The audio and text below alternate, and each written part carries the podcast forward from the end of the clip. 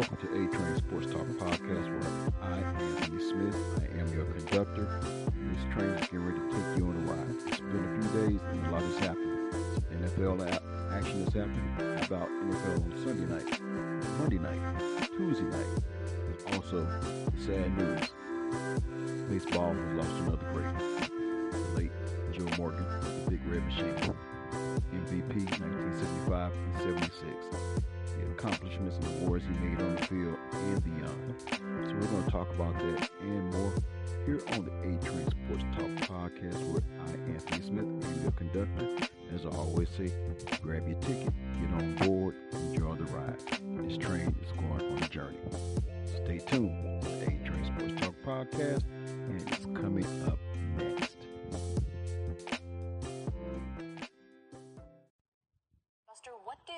Joe Morgan mean to the game of baseball?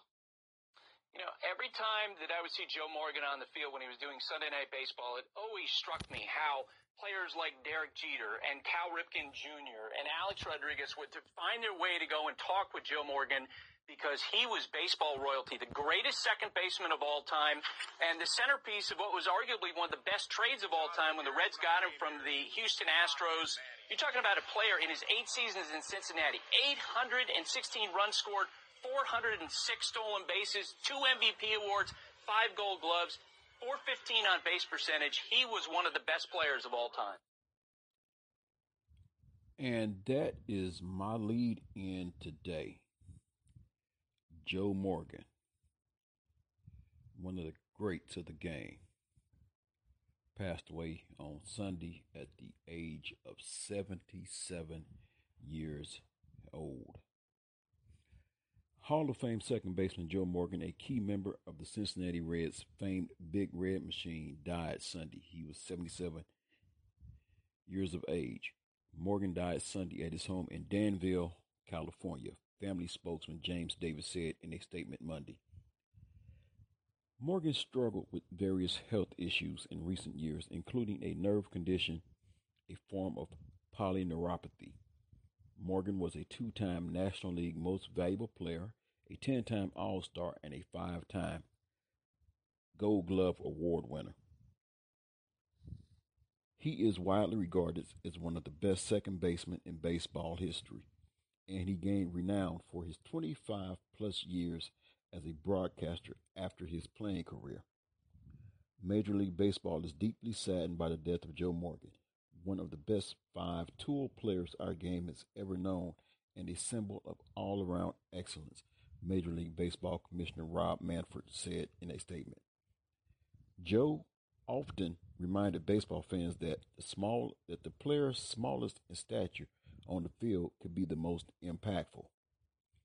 Morgan spent the majority of his 22 year career with the Reds and the Houston Astros franchise. Along with Pete Rose and fellow Hall of Famers Johnny Bench and Tony Perez, Morgan helped the Reds win back to back World Series championships in 1975 and 1976. Cincinnati also reached the World Series in 1972 Morgan's first year with the Reds. Joe Morgan was quite simply the best baseball player I played against or saw Bench text to the Associated Press.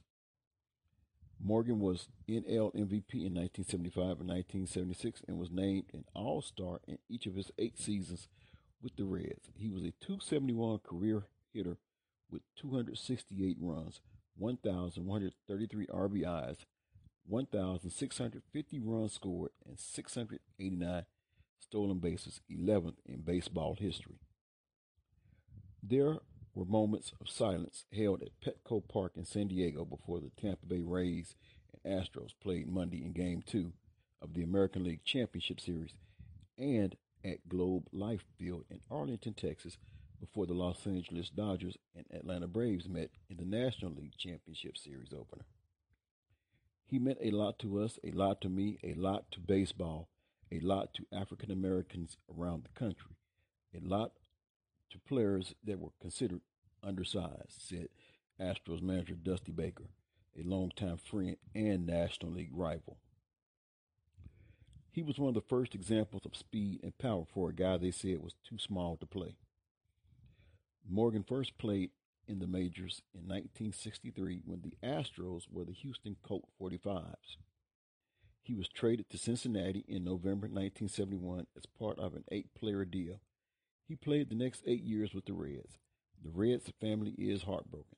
Joe was a giant in the game and was adored by the fans in this city, CEO Bob Castellini said in a statement. He had a lifelong loyalty and dedication to this organization that extended to our current team and front office staff.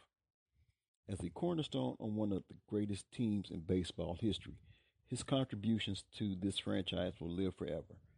Our hearts ache for his Big Red Machine teammates. In a tweet that was sent out by the Cincinnati Reds at Reds, the Reds are heartbroken to learn of the passing of baseball legend Joe Morgan. Morgan spent the 1980 season with Houston, helping the Astros to a NL West title.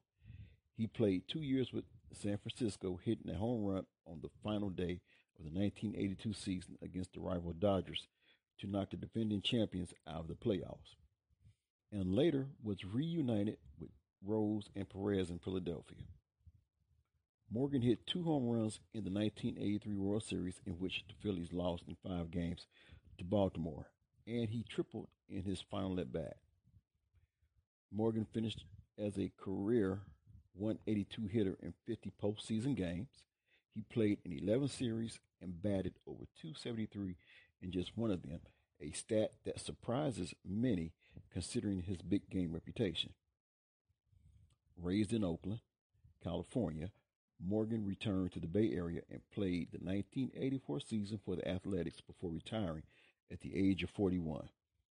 He set the National League record for games played at second base and ranked among the career leaders in walks.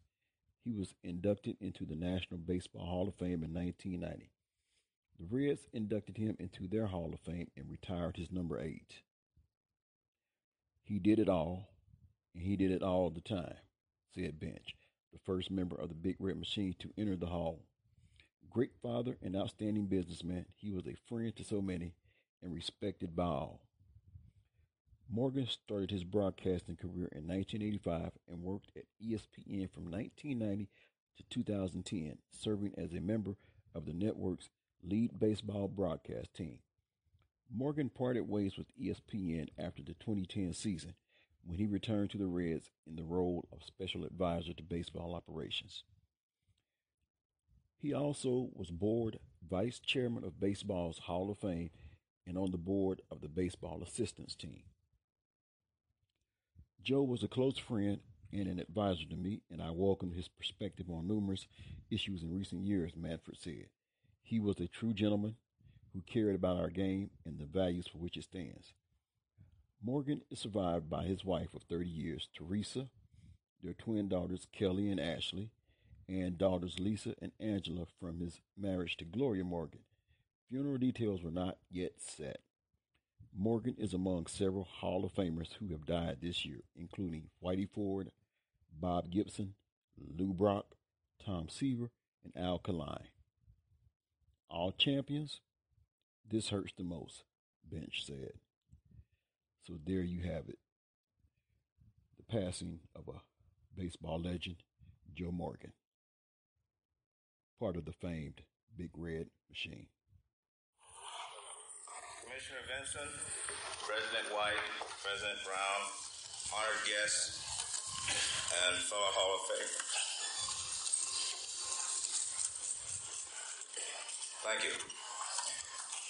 Because of the rain last night, we are doing some things in reverse. Um, I was fortunate enough that I received my Hall of Fame ring last night instead of tonight. We went to a dinner that was hosted by these great Hall of Famers and some of the guys who have left. And I think the greatest thing for me, because I am a baseball traditionalist, I believe in the history of the game and the people who have preceded me, not only in baseball, but in other parts of the country and other sports. And last night for me, I was sitting there and I started looking around the room it was like being in a time capsule. I was looking back, I looked around the room, and I looked over and I saw Billy Williams.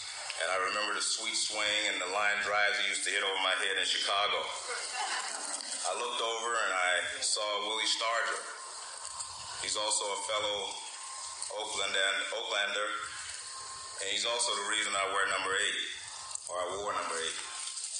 I looked over and I saw Ted Williams, and I could just vision him, envision him gripping the bat very hard, tight, and then hitting the line drive to the outfield someplace. And I looked over and I saw Charlie Gehringer, one of the greatest second basemen of all times. And I could just see him gazelle-like around second base. And for me, the entire history of baseball was in that room last night. And that's what's important. Not just that you honor me today and Jim Palmer, but all these great Hall of Famers for what they've done for the game and I'm just as proud as I can be to be taking a place with them. And there you have part of Joe Morgan's Hall of Fame speech, his induction into the Hall of Fame back in 1990. As a matter of fact, I think what I'm going to do, this portion of my podcast is going to be dedicated to the memory of Joe Morgan. So you will probably hear less of me on this particular podcast and probably more of some more of Joe Morgan's Hall of Fame speech. So what I'm going to do here is I'm going to take a break and slide in a word from my sponsor. And when I come back, we will hear more of this Hall of Fame induction speech from the late, great Joe Morgan. So stay tuned. A Train Sports Talk podcast will return after this message. Okay, welcome back to the A Train Sports Talk podcast. And as promised, we will have more of this induction speech. So here we go with more of this speech from Joe Morgan, Hall of Fame speech of 1990. In the last few days of, you know, what I was going to say today, I've got a lot of things written down, but as I approach today, I started to realize that, you know, I was very lucky to be able to play Major League Baseball. When I grew up in Oakland, a lot of great players came out of Oakland. Frank Robinson, Vada Pinson, Willie Stargell. But they had one thing in common. They were about six feet. Real physical specimen. So you see, I was very lucky for a guy to be 5'5", weigh 140 pounds, and for the scouts Bill Wight to see that maybe I had the potential to be a major league player. So that made me very lucky because a lot of little guys didn't get the opportunity to play and show what they could do. And because of that, I stand here today very proud of the fact that I was a second baseman and that I did get a chance to play Major League Baseball. I'm also here, I want to dispel a couple of rumors and add to some of the things that have been said about me. First of all, I want to dispel the rumor that I just learned how to play baseball when I went to Cincinnati. That's not true. I learned to play baseball in Houston. Because when I my first year in the major leagues, I had teammates Nellie Fox, Bob Lillis, Eddie Kasko, Joe Gaines, Bob Aspromonte, Jimmy Wynn, Rusty Staub. I had a lot of great teammates my first year. But I learned so much my first year from Nellie Fox and Bob Lillis that most guys take five years to learn the things I learned that first year. So I knew how to play baseball when I went to Cincinnati. That's the first thing I wanted to spell. Second rumor is, you know, I was lucky because I got to play in Durham. I was one of the original Durham Bulls in reality. I didn't even get a chance to see Susan Sarandon, but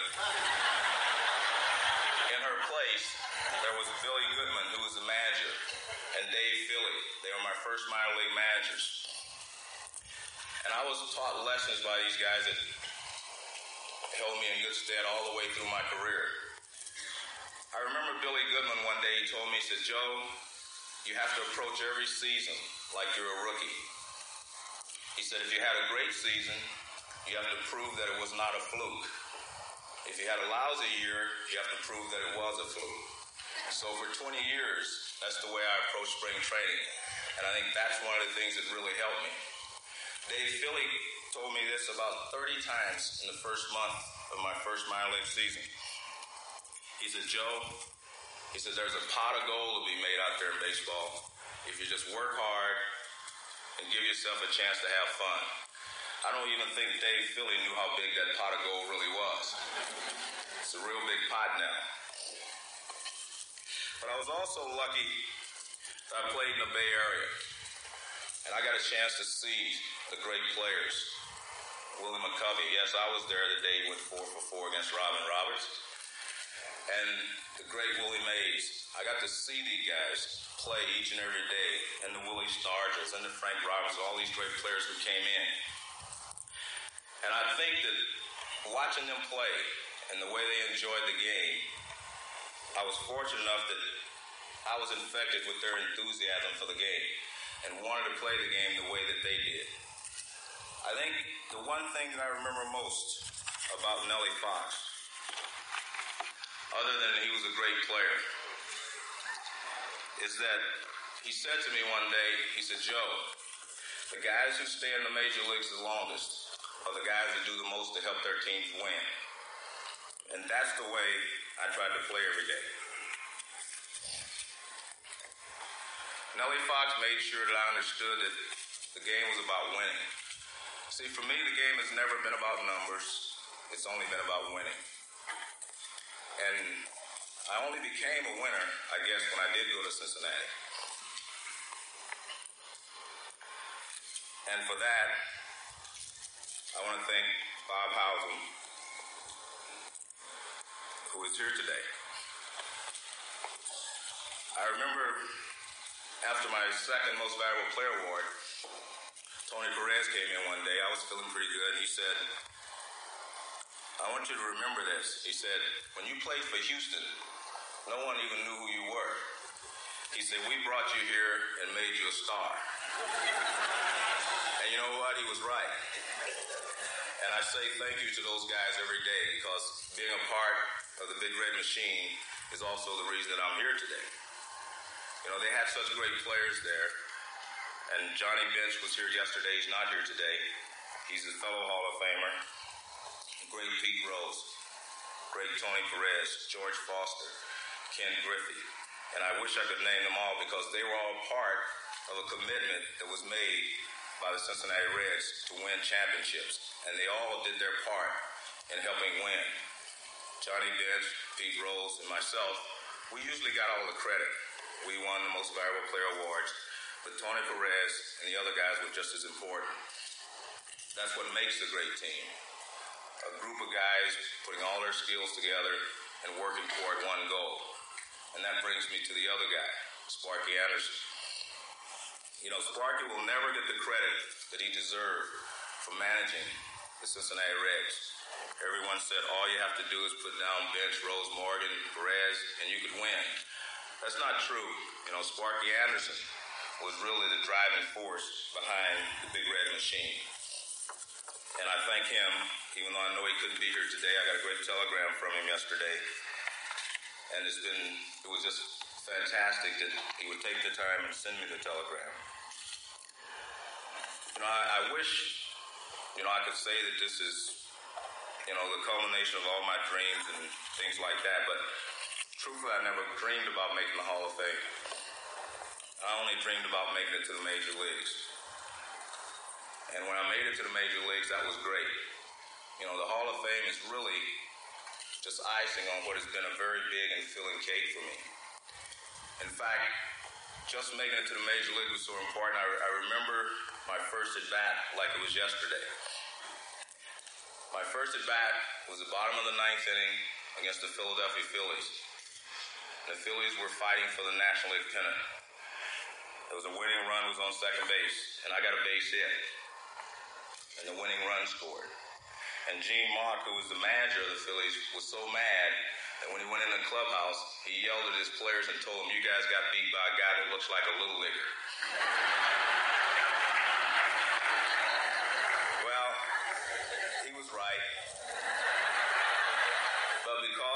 the Nellie Foxes and the Eddie Kaskos and the guys who did a lot to help me to become a big leaguer. Now I'm a part of the biggest league of all, and that's what's important to me. But as I mentioned, I continue to say that Nellie Fox has played a big part in my life, and he has.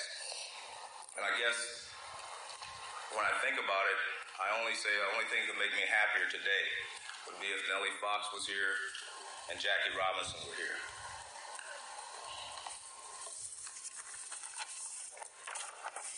Both of them had a big impact on Joe Morgan. I admired both of them, first of all, because they were second basemen, and second, because they were winners in the way they played the game. Another thing Nellie Fox told me once, and I'll never forget this because I think it also helped push me. He said, Joe, you can be a great player if you work hard and allow yourself to have fun every time you come to the ballpark. Have fun every day you're here. And that's the way I approached it. I did have fun, and it was great, but it seemed like it went all too quickly. As you can see, I'm not keeping very good notes. you know, I also think about, you know, how lucky I was to play for Frank Robinson. You know, most of you know him as a great player, but he's also becoming a great manager in the eyes of the public now.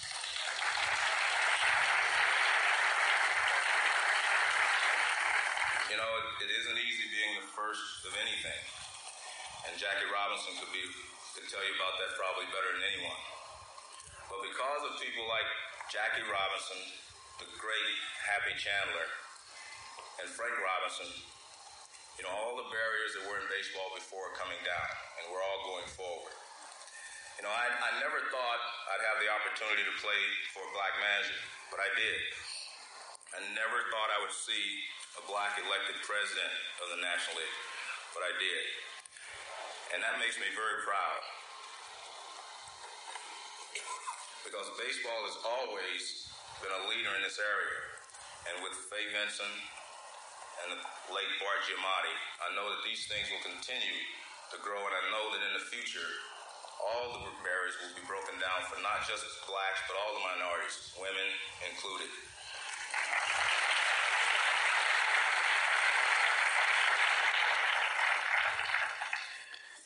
And I'd like to introduce you to my family. Some of them have to leave. My father, Leonard Morgan.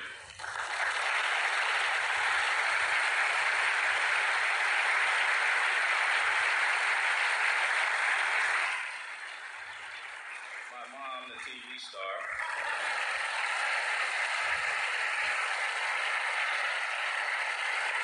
My lovely daughter, Lisa.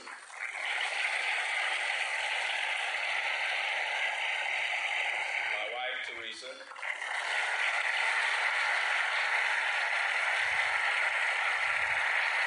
My sisters, Linda and Patty.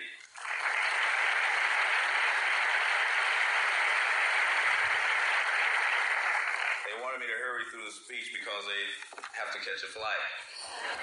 But this is my day and I'm going to take advantage of it.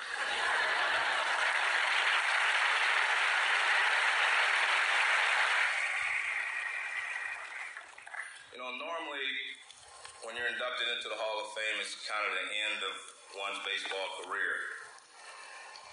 But you know, I've been very lucky again because being a broadcaster, working for ESPN and Sports Channel, I'm able to stay close to the game. And that's what's most important to me. Being close to baseball is something that I always want to be a part of. I hope that I will always be close to the game and close to these great players. And if I might make one suggestion to those players who are playing today, I would hope that they would not let the media pressure, the big contracts, and all the other things distract them from what's really important. Practice your craft, work hard at the game, but most of all, have fun at it. Every one of these great guys here had fun playing baseball. I must admit that there is a little more pressure on the guys playing today because when we played, it was just for the love of the game, it was just for fun. Nowadays, with all the money and all the outside pressure, it's a little tough for the guys. But I would like for them to think and make sure that every day they go to the ballpark, that they go out there to have fun. Because that's what the game is all about.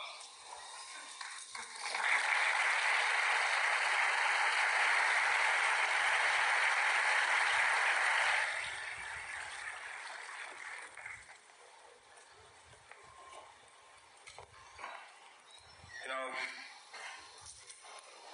I'm going to take my place with all these great players. And now that my induction is complete, I feel like I belong here. But no matter how long I'm in the Hall of Fame, I think I'm always going to have problems trying to say Mays, Musial, and Morgan in the same breath. But I thank everyone for coming, especially all my friends who came from all over the world to be here with me yesterday and today. But most of all, I want to say to the people who are outside, thank you for coming. And it's been a great day for me, and I know it'll be a great day for Jim Palmer. This is what baseball is all about. We're very lucky.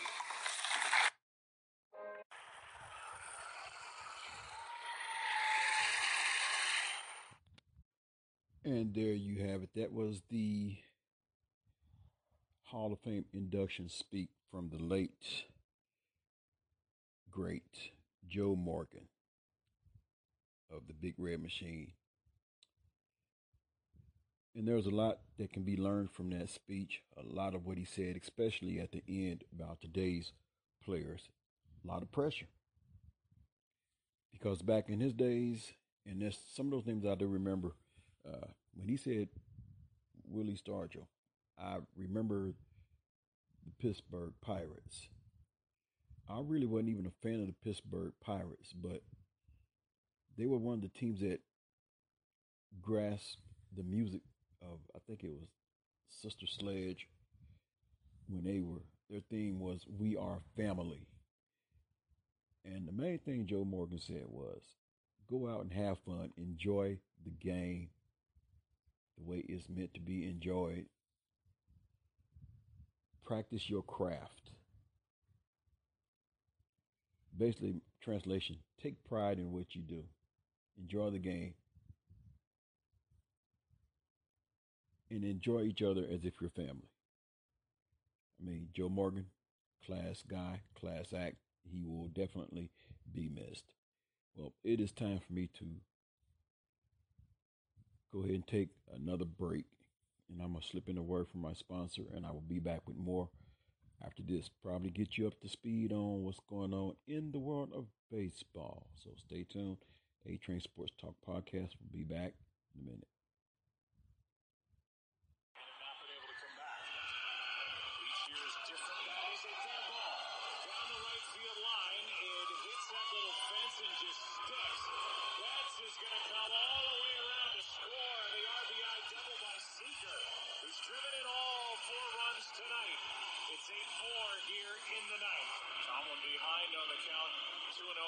Kelsey. It's one a ton. That is gone. This is an 8 to 6 ball game. When he's right, that's what happens. That is driven into the corner. It takes the fouls up against the wall. Smith is going to come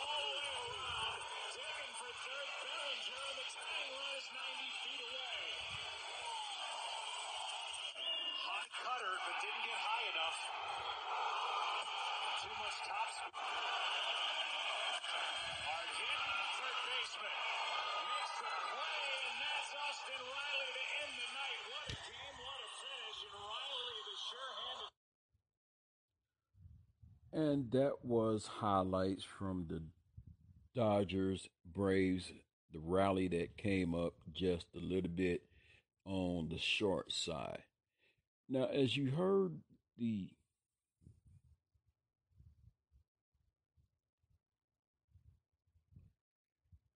speech by Joe Morgan, he said that today's players have more pressure on them, you know, with all the money and all the outside influences.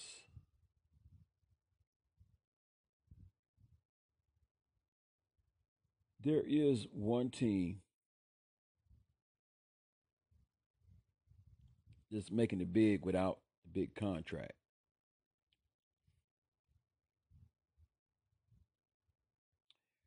MLB Playoffs 2020 scouting that didn't stop at the stats fuels Tampa Bay Rays success. Chemistry is a word often scoffed at by many baseball analytics people because there is no way to quantify what it actually means or what it offers. But when you speak to Major League Baseball players who have won a World Series, it's a word often mentioned by those it affects the most the ones who share a clubhouse.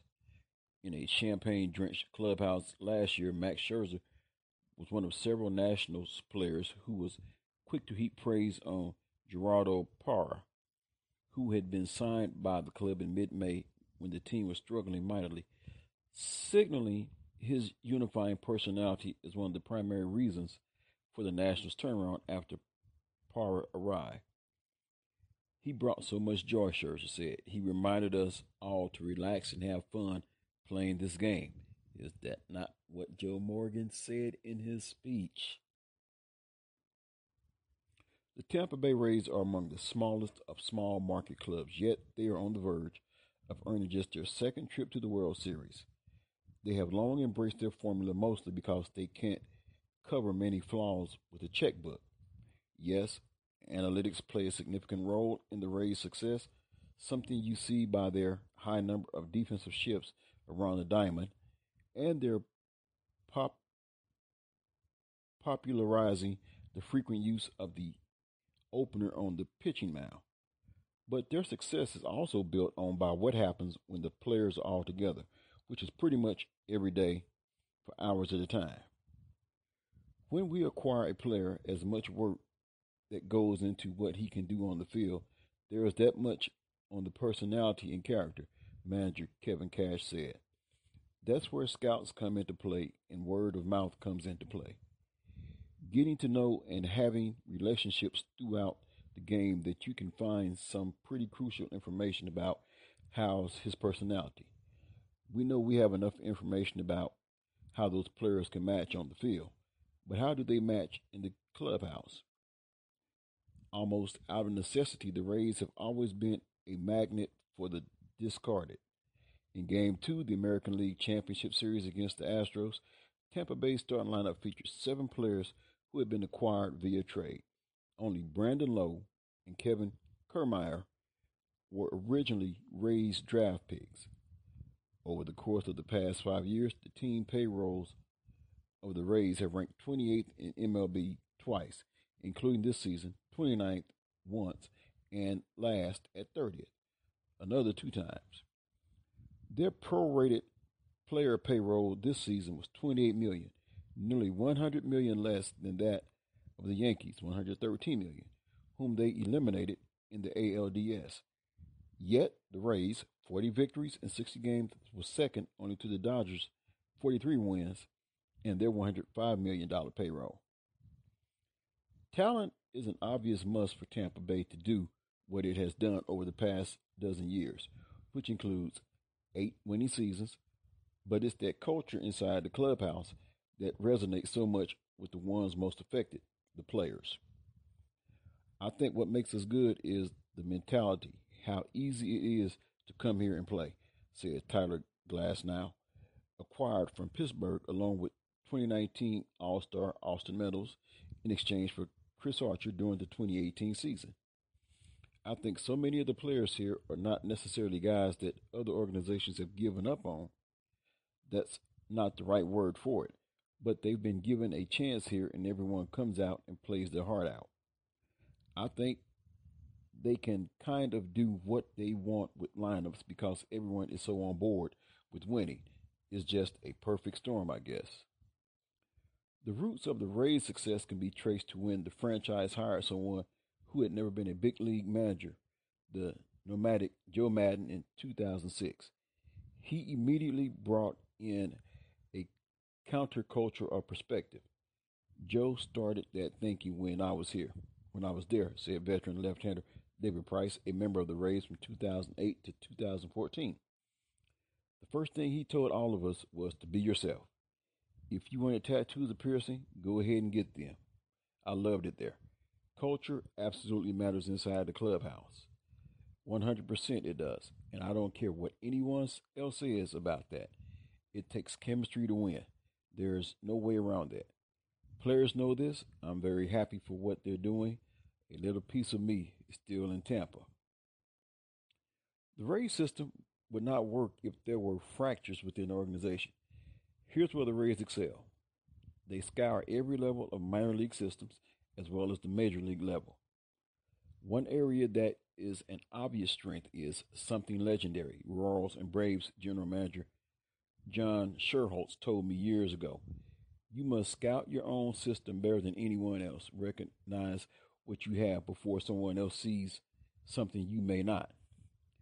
This might be why the Rays rarely regret trading away anyone from their system and often make fans from other organizations question why some players from their favorite clubs seem to excel once they wear a Rays uniform.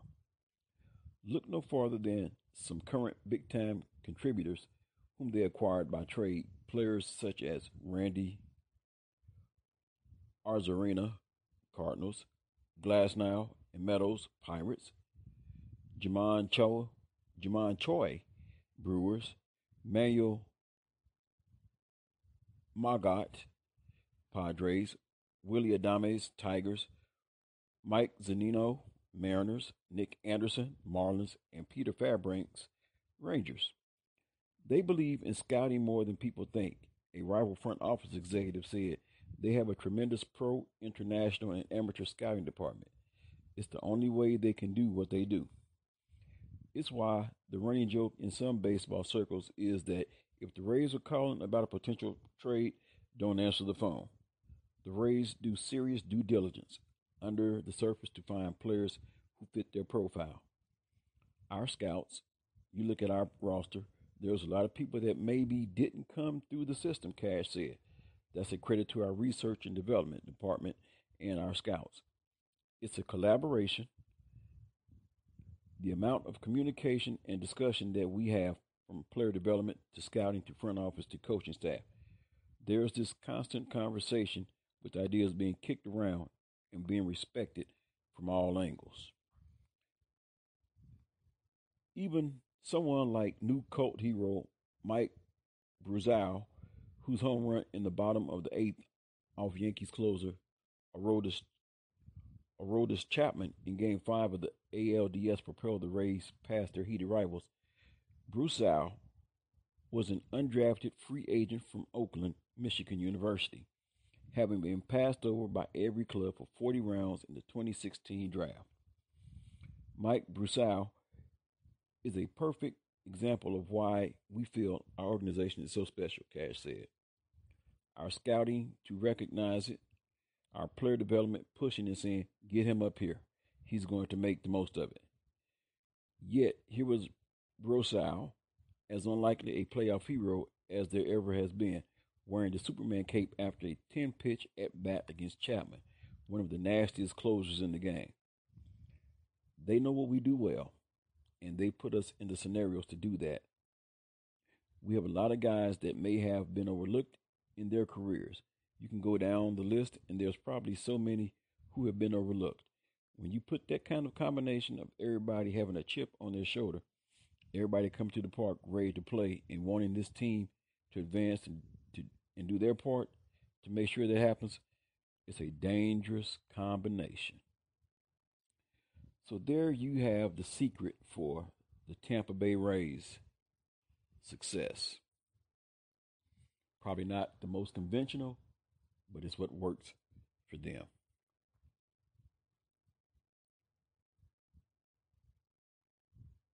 So let's get you up on top of things. Uh, and after this, I will probably be signing off as I have other obligations to meet. But I hope you enjoy this podcast, especially the fact that most of this was dedicated, first part at least, was dedicated to the late, great Joe Morgan. But to give you a score right now in the NLCS. Game three. Atlanta leads the series two to zero. But in the top of the third, apparently someone has woken up the sleeping giant known as the Dodgers in their high payroll. Because right now they are leading the Braves in the top of the third, 12 to 0. In the ALCS, game four is to be played later on, starting at 740. Tampa Bay leads that series 3 to 0. This is A Train Sports Talk Podcast. Getting ready to sign off. Hope you enjoyed today's podcast. Leave your comments and tell me what you think. I'll be glad to hear them and I'll be glad to respond to them. Until next time, take care of yourself and each other. Today's A Train Sports Talk podcast was sponsored by the new BK's African Boutique where you can get your custom t-shirts between 10 and 20 dollars and masks starting at five dollars contact bridget congira at bjkongira at gmail.com that's bjcongira at gmail.com or call 816-694-4111 once again today's show sponsored by the new BK's African Boutique.